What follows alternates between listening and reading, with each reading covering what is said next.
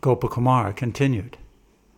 Intoxicated by drinking the sweet nectar of the Lord's words, I did not have the power to recite any prayers, to understand anything, or to do anything. In the Lord's presence came some cowherd boys, like myself, who were playing flutes.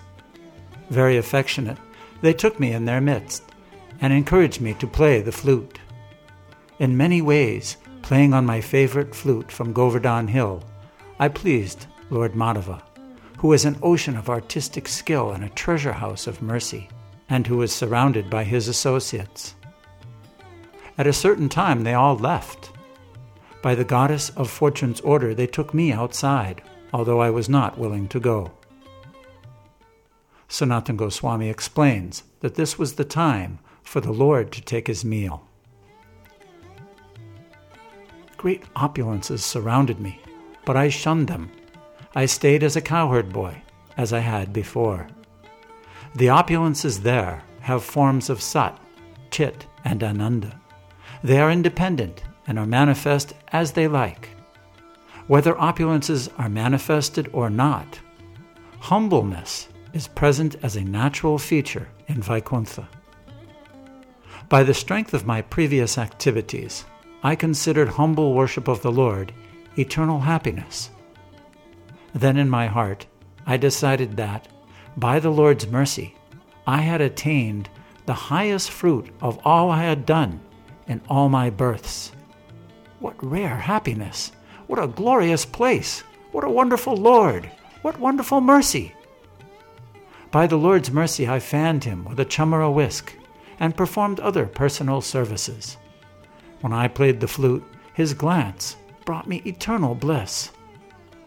By the strength of my previous actions, sometimes I would call out, O Krishna, O Gopal, again and again.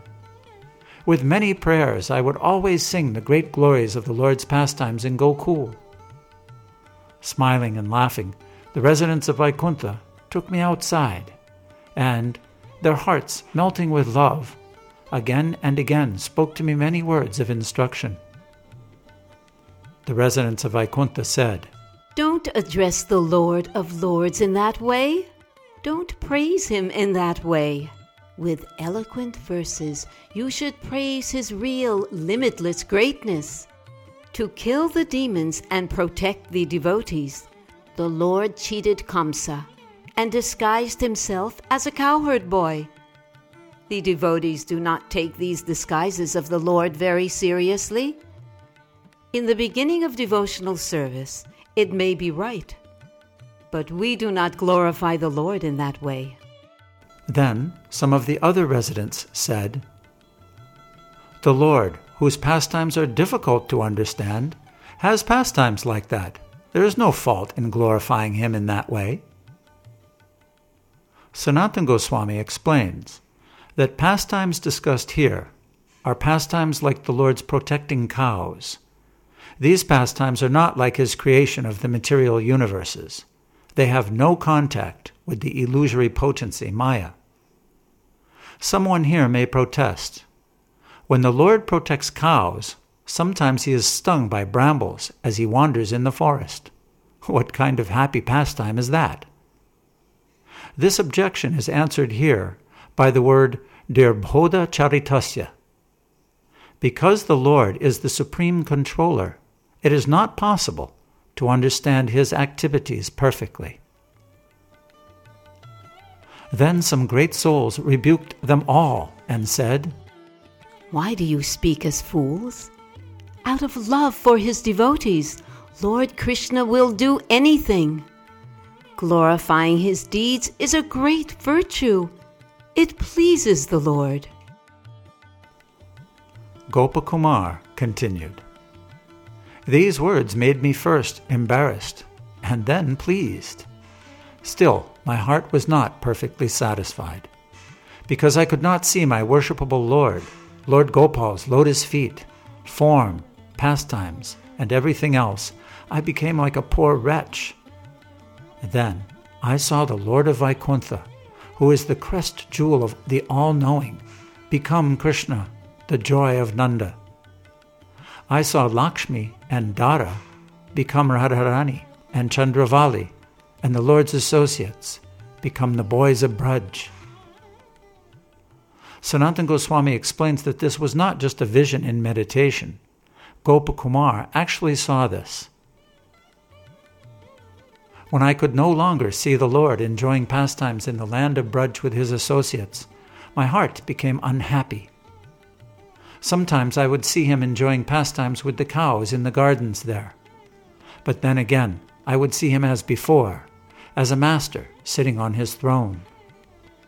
Still, because I was aware that he is the Supreme Lord, because I could remember coming to Vaikuntha, and because of the presence of great awe and reverence, that killed spontaneous love, my heart was not satisfied. In meditation, by Lord Gopal Dev's mercy, I would embrace him, kiss him, and enjoy pastimes with him in many ways. Now that the Lord was present before my eyes, I was unhappy, for although I desired these things, I could not attain them. Sometimes the Lord would go to a secluded place with his intimate associates. Then everyone else would lament for not seeing the Lord. I asked what the Lord was doing. Concealing what they knew, as if it were a great secret, no one told me clearly. At that moment, the Lord of the universes appeared and was visible again. Then that lamentation died, and an ocean of joy overflowed. The glory of that place killed whatever suffering stayed in my heart, as the sun kills the darkness. Whenever my heart became unhappy, as it had been many times before, when it could not attain its desire, I considered what was the cause of this malady, and the perfection of Vaikuntha cured it at once. I said to my mind, Nothing is better than residence in Vaikuntha. Don't doubt. What more could you ask for? O fickle mind, leave your restless nature behind. No result is better than this. Think about the hundreds of reasons for this, and become peaceful. As I was explaining this to my mind, I saw that I was made of eternity, knowledge, and bliss, and that I eternally experienced wonderful, intense, transcendental bliss by worshiping the Lord in Vaikuntha. In this way, sometimes happy and sometimes distressed, I lived in Vaikuntha.